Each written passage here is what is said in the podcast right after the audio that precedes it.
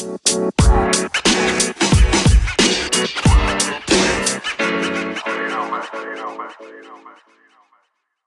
afternoon, everybody. This is Stephen Davis for Feet for Thoughts. Hope you are enjoying your afternoon. Or if you're over in the States, good morning to you and rise and shine. Um, just wanted to add a little coda to the end of today's segment.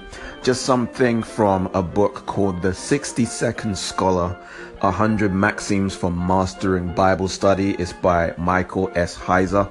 Um, unfortunately, it's now currently unavailable. Uh, he's originally self published it, uh, but he's now got a publisher who's going to republish it, so it's no longer available on Amazon and Kindle um, but it will be available again soon. But I just wanted to read a portion from that book called Bible Reading is Not Bible Study. So, uh, to quote Michael Heiser, he says, You should read your Bible. That's axiomatic for Christians, but I dispense that piece of information to anyone. But reading the Bible is not where engagement with the Bible ends, it's where it begins.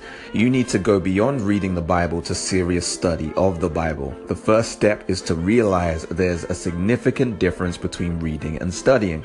Reading is casual, something done for pleasure.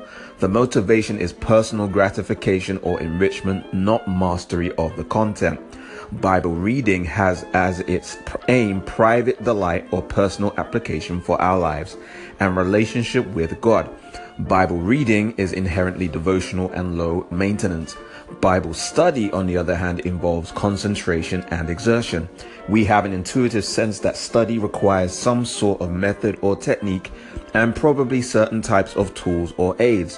When we study the Bible, we're asking questions, thinking about content, forming judgments, and looking for more information.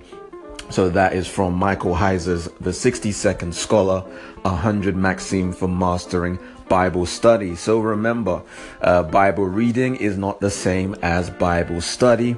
You want to ask questions, think about context, form judgments, and look for more information. So this is Stephen Davis signing off for Feet for Thoughts. Grace and peace to you.